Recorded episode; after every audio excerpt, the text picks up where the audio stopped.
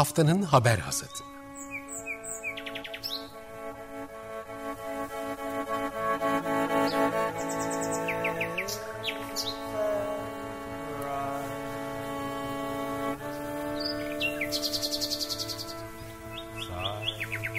Haftanın öne çıkan iklim haberleri ve araştırmalarından okumalar ve yorumlar.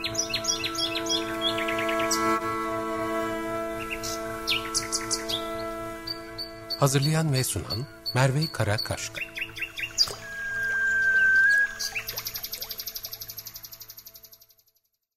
Günaydın haftanın haber hasatına hoş geldiniz. Ben Merve Karakaşka.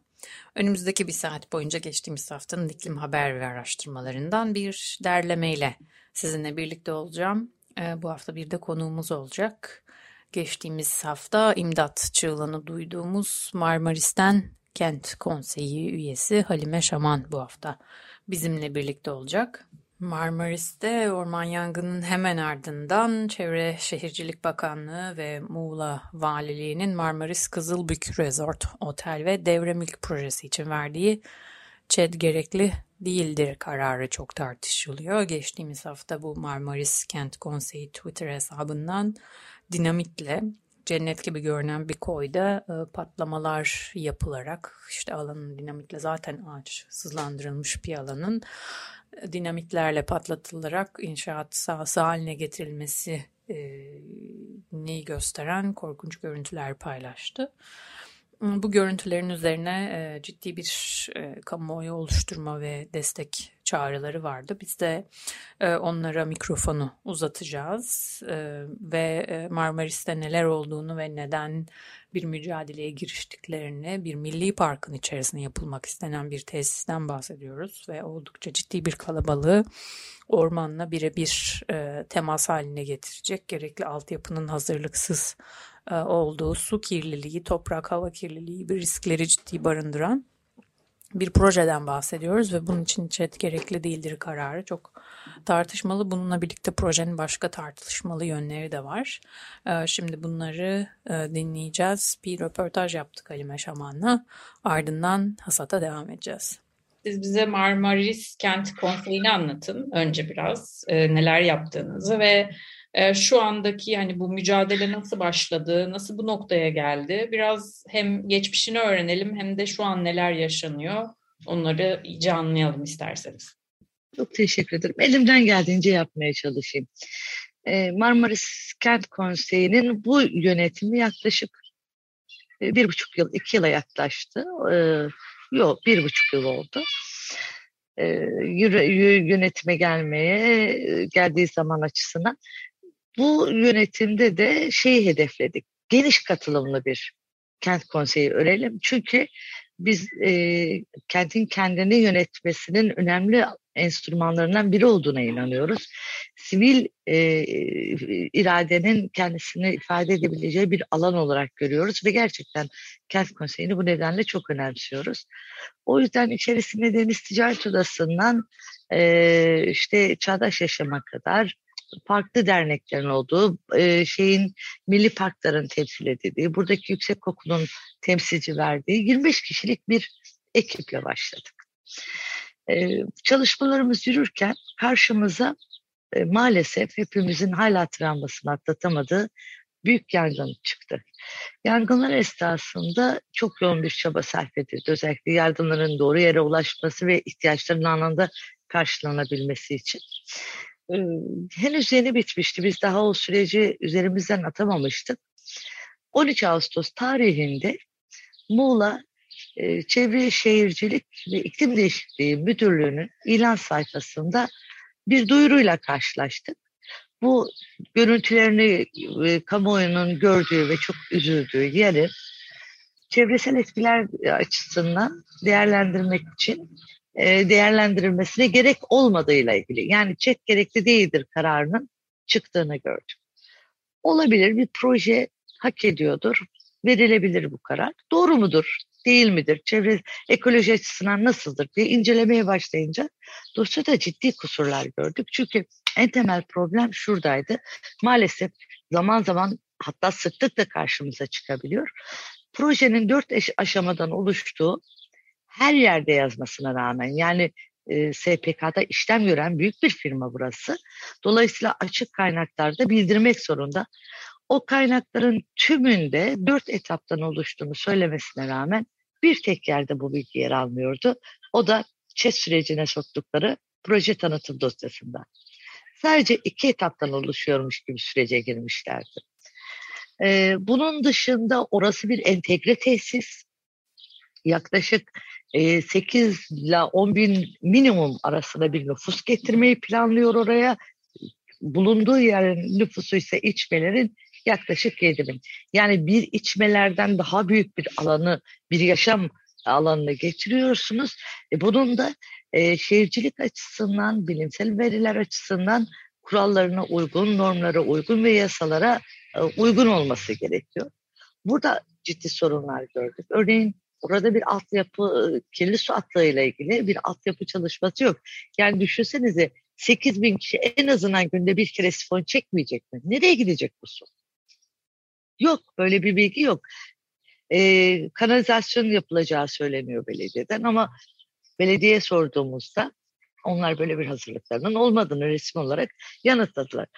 Tüm bu son süreçleri izleyince biz de itiraz ettik. İdare mahkemede Muğla Vali aleyhine dava açtık. Yani bu karar iptal edilsin ve çet sürecine girsin bu proje diye.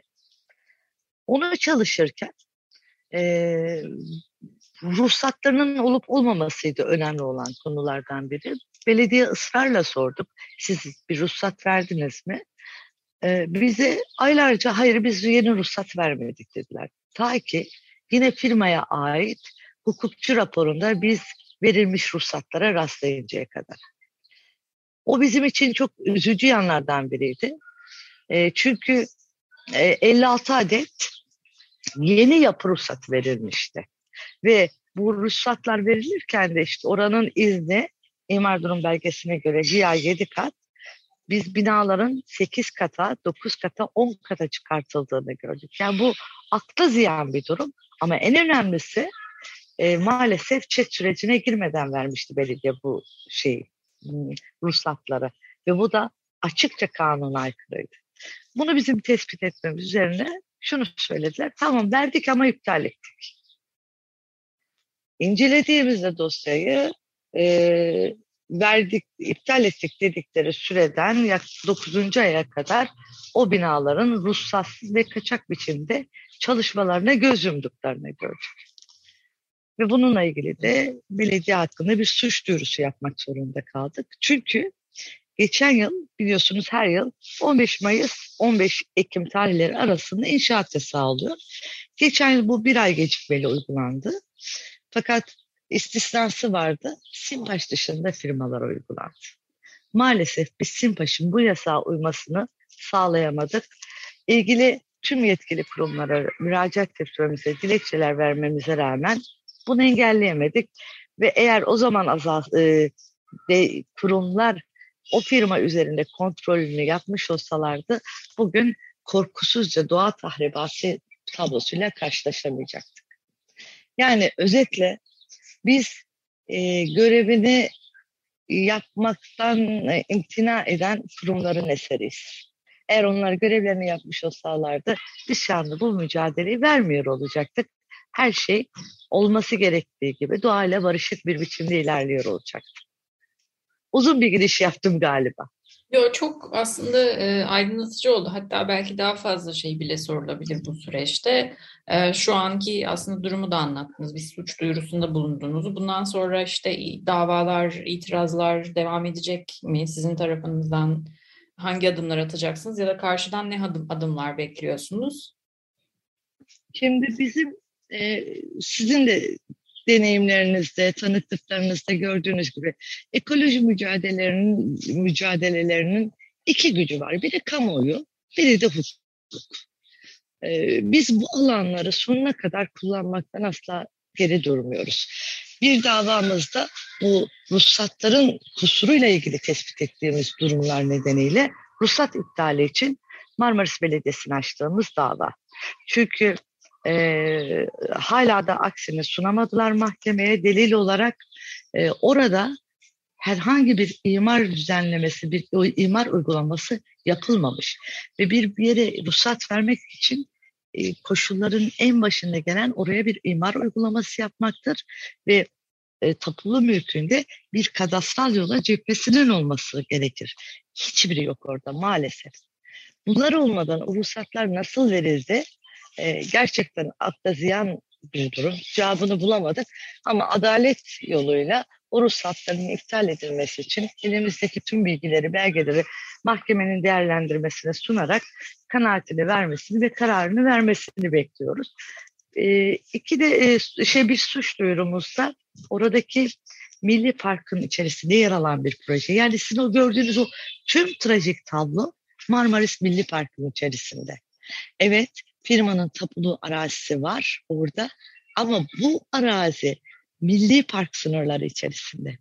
Yani oradaki her hareketin, her üretimin yasalarla çerçevelendiği, sınırlandığı bir alan içerisinde korkusuzca alanı genişleterek, e, morfolojisini değiştirerek, doğayı bir daha geri dönüşümsüz biçimde tahrip ederek faaliyetlerini yürütüyorlar. Cumhuriyet Başsavcılığına biz e, suç duyurusuna bulunmuş bulunduk. Bu suç duyurusu Milli Parklar Müdürlüğü'nün ya, aynı konuda yaptığı iki suç duyurusuyla birleştirildi ve Milli Park'ın işgali ve izinsiz ağaç kesimiyle ilgili Cumhuriyet Başsavcılığı araştırma yaptı, çalışma başlattı. Bunun içine bir bilirkişi tayin etti ekibi ve o bilirkişi heyetinin e, yaklaşık 6 ay önce sunduğu rapora göre o dönem ki ondan sonra inşaat ilerledi ne kadar değişti onu ölçme şansımız yok. E, 23 dönüm Milli Park'ın arazisi de işgal edilmişti. 23 bin metrekare. Evet gerçekten bir... korkunç bir e, sayı. Hele de sizin bahsettiğiniz gibi bu yangınların hemen ardından tam tersi olması gerekirken e, hele de milli park sınırlarını o zaman tamamen anlamsızlaştırıyor gibi de görünüyor aslında proje bu bağlamda. Cennet gibi de bir koy. aslında siz belki... Yani en azından bu işler vatandaşın adaleti olan inancını azaltıyor. Anayasanın temel ilkesi olan herkesin kanunlar karşısında eşit olduğu ilkesini bu duyguyu rencide ediyor. Yani vatandaşın en başta bulunduğu ülkede kendisinin kanunlarla korunacağından, haklarının gaspa uğramayacağından emin olma ihtiyacı vardır. Bulunduğu coğrafyada yaşamanın mutluluğu böyle gelişir. Ama imtiyazlı uygulamalar e, geri dönülmez insanların, vatandaşın psikolojisinde de tahribata yol açar. Yani biz tahribatı sadece doğamızda yaşamıyoruz. Vatandaş olarak da çok üzgünüz. Evet, çok çok iyi anlıyorum aslında bunu e, söylemenizi ve şunu da aslında hazır sizi bulmuşken sormak istiyorum. Yangınlardan sonra şimdi yeni bir yangın sezonuna giriyoruz. Hali hazırda Haziran ayı, Temmuz'da zirve yapacak. Yani artık belli e, ne olacağı. Siz o dönemden bu döneme yapılan şeyleri nasıl görüyorsunuz? Marmaris'te neler oldu? E, önlemler alındı mı? İşte daha farklı şeyler var mı geçen sezona göre? Ee, şundan bilimsel olarak eminiz. Biz bu yılda yanacağız. Onların hiçbirimizin şüphesi evet. yok. Maalesef yanacağız. Peki dediğiniz gibi yan, yanacağız ancak ne önlem alındı? Bu konuda e, sembolik birkaç şey yapıldı burada. Örneğin işte bir gönüllü eğitim programı e, başlatıldı ama hani çok da böyle amacına ya da ne diyelim samimiyetle e, yararlı olduğuna inanılarak e, yürütülmedi maalesef. Onun dışında teknik donanım olarak da bir e, değişiklik olduğunu e, gözlemleyemedik. Varsa da biz gözlemleyememişizdir. Bizim hatamızdır diyelim.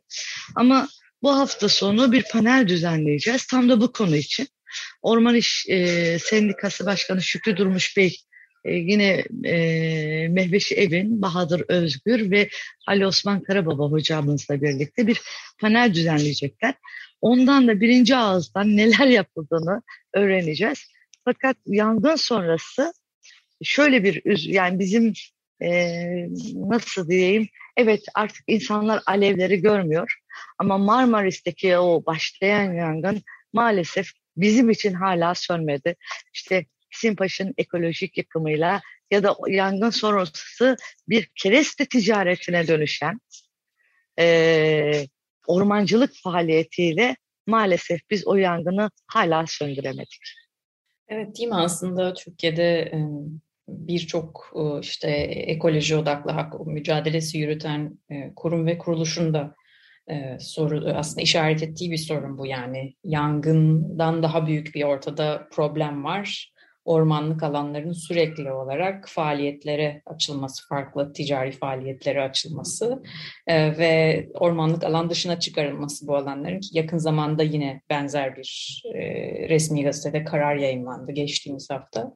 E, belki işin bu tarafına odaklanmak, buradaki mücadeleye odaklanmak. Evet yangınlar bir anda gözümüzün önünde oluyor, çok çaresiz ediyoruz ama e, biraz daha dışarıdan baktığımızda bu tip mücadeleler ayrı ayrı e, yürütülen mücadeleler aslında bir arada yangından çok daha kritik. Şimdi e, doğrusu ben alanda mücadele eden kurumlara e, hakikaten haksızlık etmekten endişe ediyorum. Çünkü e, canları pahasına bir mücadele verdiler. Ama bunun e, o konuda Orman Sendikası Başkanı'nın görüşüne tümüyle katılıyorum Şükrü Durmuş'un. Bunun bir tercih meselesi olduğunu ifade ediyor. Yani e, kereste ticareti ya da orman yangınlarıyla e, yeterince e, evrensel ölçütlerde mücadele etmemek e, sanıyorum bir tercih meselesi. Fakat farkında olmadıkları şu, e, birlikte kaybediyoruz. Pardon. Bunu kaybedeni sadece biz değiliz. Onlar da kaybediyorlar. Hiçbirimizin çocuğu e, bizim yaşadıklarımızı yaşamayacaklar.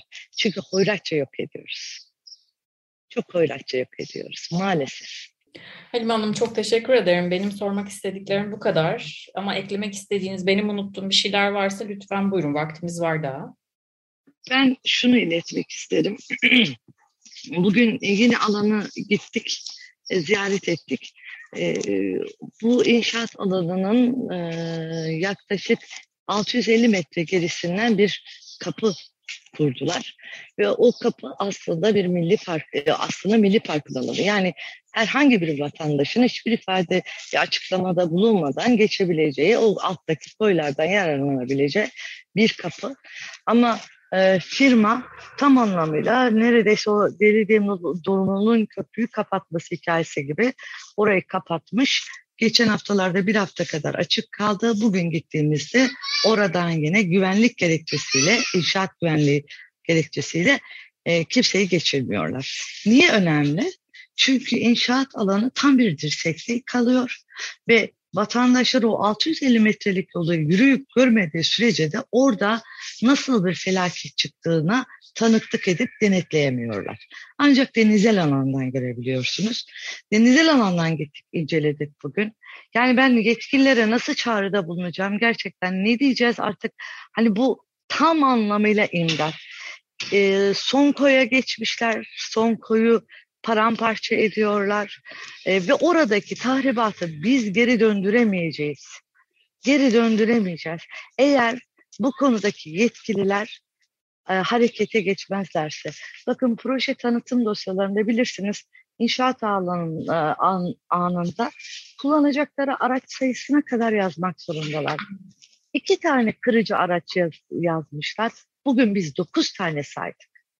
Açıkça kendi beyanlarına aykırı hareket ediyorlar. Bu Çevre Şehircilik İl Müdürlüğü'nün e, ve belediyenin gözü önünde olup bitiyor. Yani o kadar hızlı bir tahribat var ki, o kadar hızlı bir harfiyat var ki. Bugün onu söyledim. Orada doğayı e, öldürüyorlar. O çıkan harfiyatı da ben doğanın cesedi olarak görüyorum. Cesedi de götürüp belediyenin e, izin verdiği, yol müsaade ettiği alana bir mezar gibi dağ şeklinde yığıyorlar. Ve çok hızlı oluyor bu iş. Lütfen o yüzden bu konuda kurumların harekete geçmesini rica ediyorum. Çünkü onların varlık nedeni bunları denetlemek. Başka bir şey değil. O yüzden görev başındalar. Onlardan sadece görevlerinin hakkını vermelerini rica ediyoruz. Kentim adına ve bir vatandaş olarak kendi adıma. Benim söyleyeceklerim bunlar. Kamuoyundan da lütfen bu e, ilgilerini azaltmasınlar. Bizim yanımızda olma, olmaları e, birçok şeyde yeniden harekete geçirmek konusunda katkı sağlıyor. Ne kadar bir faydalar olduğunu bilmiyorum farkındalar mı ama biz çok bilincindeyiz ve çok teşekkür ediyoruz. Size de tüm kamuoyuna da. Biz teşekkür ederiz Halime Hanım. Yani şu anda gördüğümüz zarar bile gerçekten içler acısı ama zararın neresinden dönülse hele de şu an çok daha önemli bir noktada, kritik bir noktada görünüyor proje. Umarım anlamlı bir karar çıkar bu bağlamda. Çok teşekkür ederim tekrar katıldığınız için. Ben müsaade ederseniz son bir cümle söylemek isterim. Estağfurullah, buyurun. O görüntüleri e, görünce insanlar eyvah olan olmuş, biten bitmiş diyebilirler. Lütfen şunu hatırlatsınlar. O görüntüler sadece projenin dörtte biri. Henüz dörtte üçünü koruyabiliriz. O yüzden çok önemli. Yani bizim o kadar canımız acıdı o görüntülere. Sadece dörtte biri. Projenin. Bunu söylemek istedim. Tekrar teşekkür ederim. Tabii kesinlikle. Çok da önemli bir nokta. Çok sağ olun. Hoşçakalın. İlginize teşekkür ederim.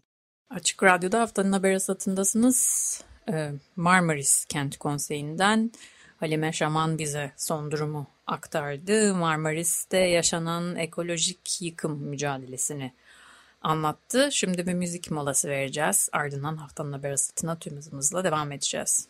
Açık Radyo'da haftanın haber asatında geçtiğimiz haftanın haberlerine geçiyoruz şimdi. Ee, Birleşmiş Milletler'in bir notuyla başlıyoruz. Bangladeş'te son 20 yılın en şiddetlisiyle 4 milyon kişiyi etkiledi dedi Birleşmiş Milletler. Pazartesi günü yaptı bu açıklamayı. Bangladeş'in kuzeydoğusunda gerçekleşen son 20 yılın en şiddetli sel felaketinin en az 4 milyon kişiyi etkilediğini söyledi. Bangladeş hükümeti geçen hafta başlayan selin kuzeydoğudaki Silhet bölgesinin %70'ini ve Sunamganj bölgesinin %60'ını sular altında bırakarak en az 10 kişinin ölümüne neden olduğunu ve yaklaşık 2 milyon kişinin bu yükselen sular nedeniyle mahsur yerlerinde mahsur kaldığını söylemişti. Şiddetli yağmurlar nedeniyle Hindistan'ın kuzey doğusundaki iki ana sınır nehri olan Surma ve e, Kuşiyara'nın taşması yüzlerce köyü sular altında bıraktı. Devlet tarafından işletilen sel tahmin ve uyarı merkezinin başkanı Arif Uzzaman Buyan, iki nehrin kayıtların başladığı 1970'lerden bu yana en yüksek seviyelerine ulaştığını söyledi. Bu yani iki nehirdeki su seviyesi geçen hafta tehlike seviyesinin yaklaşık 1.75 metre üzerine çıktığını açıklamış. Bölgede en az 350 okul, selden etkilenen 800, 8500'den fazla insan ve besledikleri sığırlar, keçiler için sığınaklara çevrilmiş durumda. Bangladeş e, dünya üzerinde kıyı kentlerde, e, kıyılarda suların yükselmesi, iklim krizinin küresel kuzeyin sebep olduğu iklim e, yıkımından en fazla etkilenen ülkelerden biri olarak akla geliyor ve e, ciddi bir mağduriyet var. Ve son e, aslında bu um, sellerle yaşamaya alışık tırnak içinde bir ülke olarak adlandırsa da iklim krizinin bu vakaları, bu felaketleri daha sık ve daha şiddetli hale getirmesi ki şekilde görüldü 20 yıldan, 20 yılın en şiddetli sel vakasından bahsediyoruz felaketinden. Hmm, durumu oldukça zorlaştırıyor e, gibi görünüyor. Şimdi selden bir sonraki önemli haberimize geçeceğiz yangınlarla ilgili. Türkiye'de de yakından takip ettiğimiz bir konu olacak. E, öncesinde bir müzik molası vereceğiz. Ardından haftanın haber devam edeceğiz. Sırada haftanın haber asatında yangınlar var. Yangın sezonu ile ilgili yeni bir araştırma, yangın sezonunun nasıl geçeceğini tahmin etmek için bir model geliştirme iddiasında. Amerika Birleşik Devletleri merkezli Ulusal Atmosfer Araştırmaları Merkezi tarafından yeni bir araştırma yayımlandı. Ve e, bu araştırma Amerika'nın batısını, ABD'nin batısını inceliyor. Ee, bu yeni yöntem bir sonraki yaz döneminde orman yangınlarının boyutunu tahmin ediyor ve bunun için kış ve ilkbaharda yağış, sıcaklık, kuraklık ve diğer iklim koşullarını analiz ediyor. Araştırma ekibi 1984 yılından bu yana kaydedilen tüm orman yangını mevsimi gözlemlerine makine öğrenimi tekniklerini uygulayarak yeni bir yöntem geliştirdiklerini söylüyorlar. Zaten e, yap, makine öğrenimi dediğimiz yani yapay zekanın bu alana adapte edilmesi de çok yeni. Verilerin bu kadar erişilebilir olması da yeni. Uydu görüntülerinin en fazla 1984'e kadar gidebildiğini söylüyorlar. O tarihten itibaren de ellerinde olan bütün veriyi yüklemişler. Araştırmacılar yangın sezonunu nasıl geçeceği konusunda sezonu hazırlayan ilkbahar ve kış koşullarının oldukça belirleyici olduğunu söylüyorlar. Burada %50'den fazla belirleyicik söz konusu. Yani trendler belirleniyor, bir trend oluşturuluyor ve bu trendlerde sapma olup olmayacağı konusunda en e, önemli etken o, yangın sezonundan önce söz konusu yangın sezonundan önce kış ve yaz e, daha doğrusu kış ve bahar aylarında işte kuraklık veya işte tam tersi nem gibi farklı etkilerin nasıl olduğu işte kuraklık diğer iklim koşullarının nasıl etkili olduğunu görüyorlar. Bilim insanları yeni bu yöntemle yaz, bu yaz yangınların Amerika'nın batısında 770 bin ila 2 milyon hektar arasında alanı etkileyeceğini tahmin etmişler. Tabi bu geçen yıl veya 2020 yılında yanan 3.2 milyon hektarlık rekoru geçmedi, geçmeyeceği gibi bir tahmin olduğunu gösteriyor. Ama bu az bir alanda değil tabii. 1984'ten yani ölçümlerin başladığı 84'ten bu yana en büyük 8. yangın olarak yine kayıtlara geçebilir diyorlar. Şimdi bu tahminin ne kadar doğru olup olmadığını da e, bu sezonun sonunda e, görmemiz ancak mümkün olacak. Çünkü geçtiğimiz yaz e, Amerika'da da korkunç özellikle batı yakasının Kaliforniya başta olmak üzere korkunç yangınlar vardı. Umuyoruz bilim insanlarının tahminleri fazla kötümserdir. Ama yapay zekanın tabii e, kötümser ya da iyimser olma gibi bir özelliği olmadığını da hatırlatalım. Bu haberimizde e, burada noktalayalım. Şimdi bir müzik molası daha vereceğiz. Ardından haftanın haber asatına devam edeceğiz.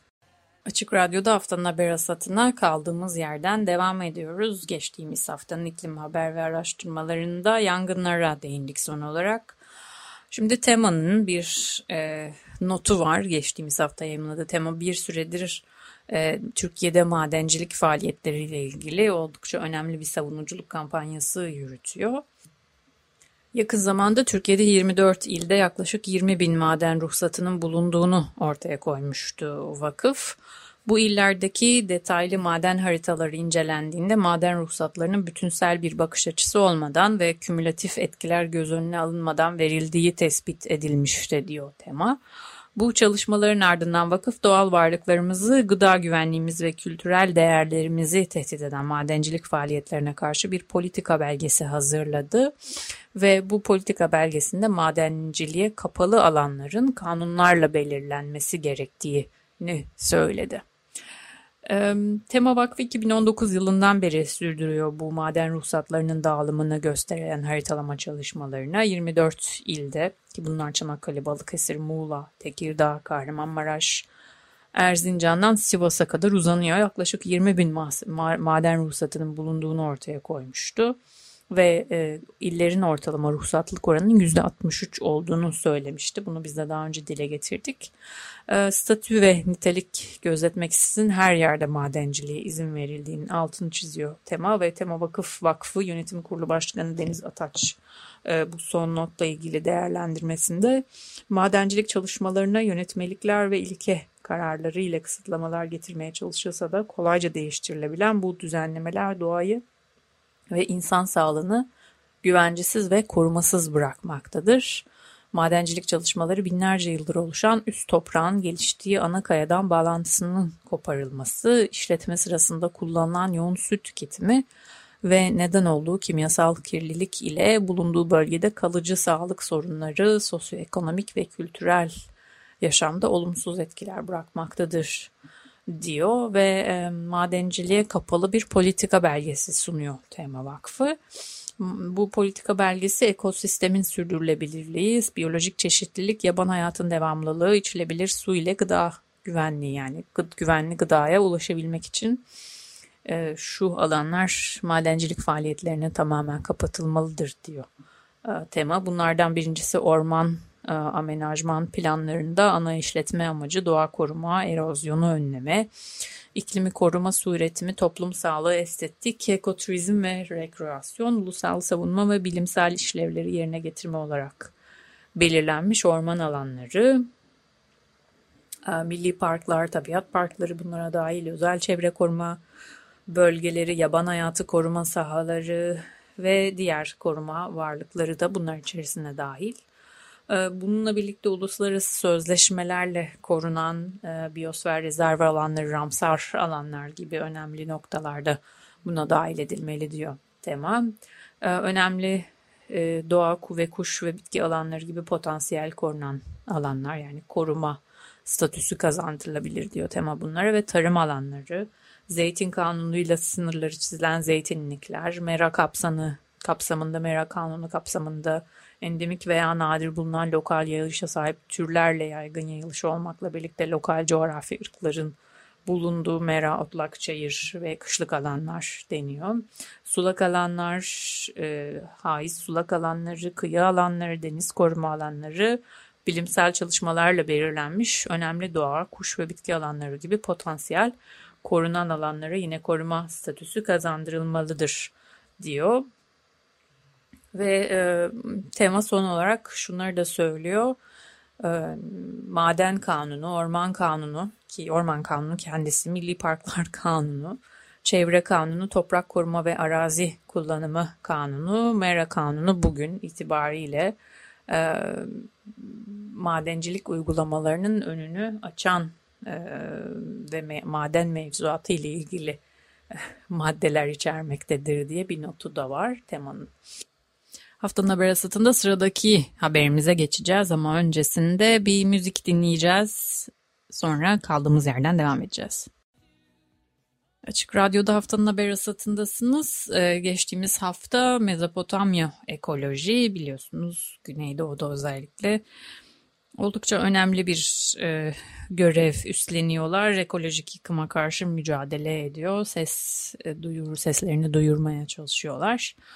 E, Mezopotamya Ekoloji Ahmet'te düzenlenen ekoloji buluşmasının sonuç bildirgesini paylaştı. Bu sonuç bildirgesinde e, kapitalizm ve e, bu e, doğa mücadelesinin arasındaki çatışma ve savaşlara dair önemli notlar var.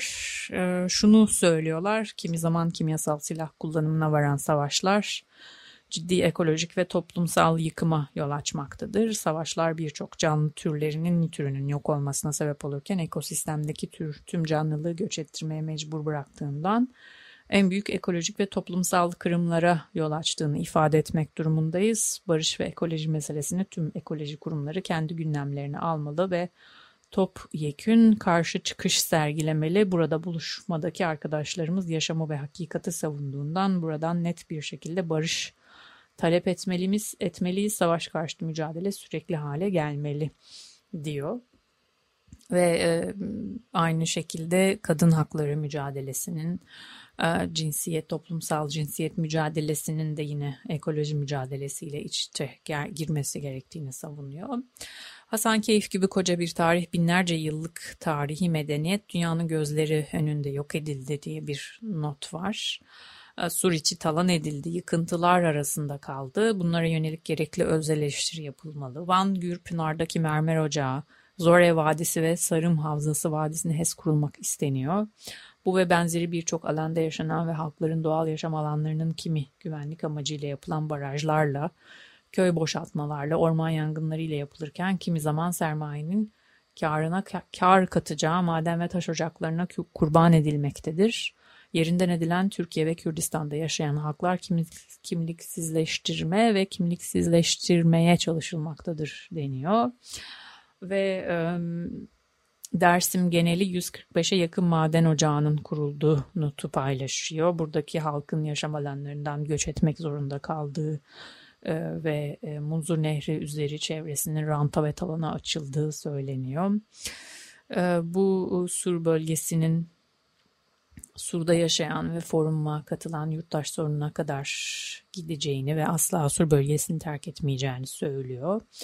Tüm Türkiye'de yaşanan ekolojik tahribata eşit düzeyde tepki verilmediği özellikle Kürt illerinde daha çok sessiz kalındığından e, şikayet ediliyor. Başta Hasankeyf olmak üzere tarihi ve doğal yaşam alanları üzerinde gerçekleşen göçler ve yarattıkları sosyal, ekonomik ve psikolojik tahribatlarla yüzleşilmeli deniyor. Bununla birlikte sermaye sınıfının kentlere göç eden insan emeğini sömürüsü üzerine de odaklanması gerekiyor e, deniyor. Burada işçilerin de yine sağlık, çevresel herhangi bir etki gözetilmeden ciddi bir ciddi tehditlerle yüzleştiği, AVM'lerde büyüyen ekofobik çocuklar yetiştirildiği gibi çok kapsamlı, oldukça e, tabii ki sadece çevre olarak dışsallaştıran bir konudan bahsetmiyor. Kesiştiği her alanı, e, bu mücadelenin kesiştiği her alanı ele alan bir e, bakış açısıyla hazırlanmış önemli bir not paylaştı. Mezopotamya ekoloji biz de bunu ilettik. Haftanın haber asasındasınız.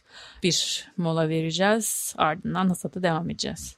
Açık Radyo'da haftanın haber asatındasınız. Son birkaç haberimiz var. Onları paylaşacağız sizinle. Büyük petrol şirketlerinde yatırımcı baş kaldırıları yayılıyor. Follow This e, grubu e, büyük petrol şirketlerinde yatırımcı aktivizmine e, öncülük eden gruplardan biri ve geçtiğimiz hafta önemli bir güncelleme paylaştı. Buna göre Chevron'da %33, ExxonMobil'deki %28 hissedarların yani önemli azınlıkların yıllık hissedarlar toplantısında grup tarafından sunulan iklim önerileri lehinde oy kullandığını açıkladı ki bu oranlar çok daha düşüktü en başında.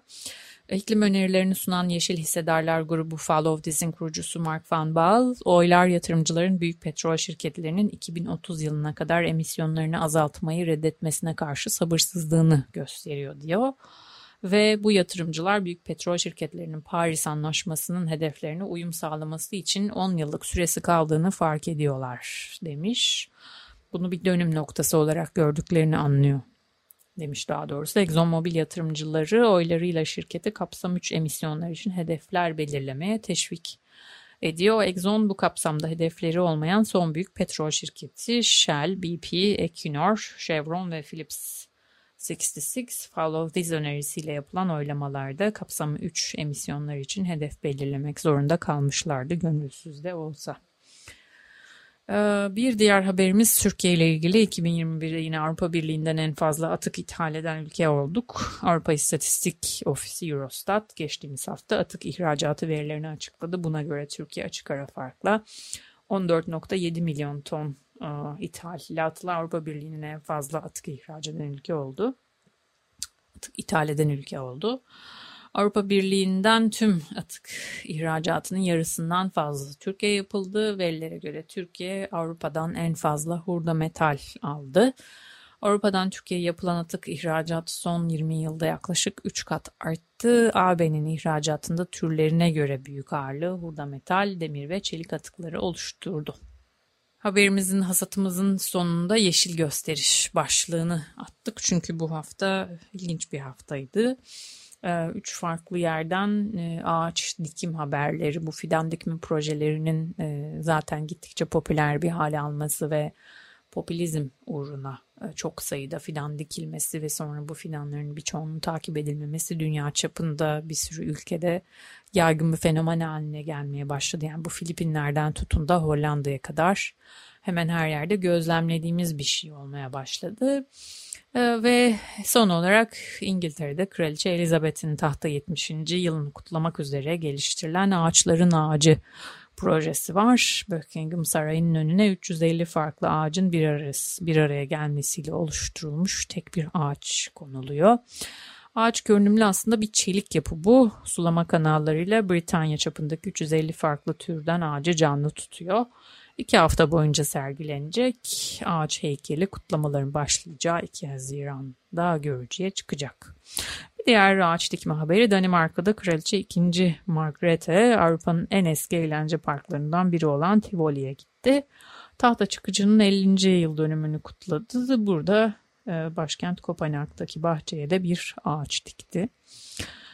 Bir diğer ağaç dikme haberi de bugün Türkiye'de e, gözleyeceğimiz, göz, izleyeceğimiz daha doğrusu Çevre Şehircilik ve İklim e, Değişikliği Bakanı Murat Kurum 29 Mayıs Pazar günü İstanbul'un e, fethedilişinin yıl dönümü. E, bunu temsilen 145.300 fidanın dikileceğini duyurdu ve Atatürk Havalimanı'ndaki Millet Bahçesi'ndeki törene tüm vatandaşları davet etti. Kurum fethi kuşanmış şanlı ecdadımızın yadigarı İstanbul'umuza benzersiz bir eser kazandırıyoruz. 29 Mayıs'ta Büyük Fethin 569. yıl dönümünde Sayın Cumhurbaşkanımızın teşrifleriyle Atatürk Havalimanı'na yapacağımız dünyanın sayılı Türkiye'nin en büyük millet bahçesinin ilk fidanlarını toprakla buluşturuyoruz ifadelerini kullandı. Yeşil Gösteriş bu hafta haftanın haber rasatının son e, haberiydi. Bizimle birlikte olduğunuz için teşekkürler. Haftaya görüşmek üzere.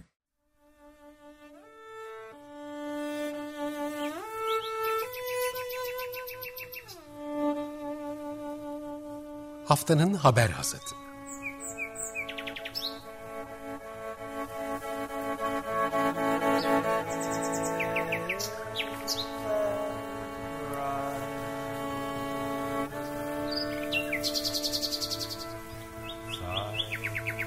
Haftanın öne çıkan iklim haberleri ve araştırmalarından okumalar ve yorumlar.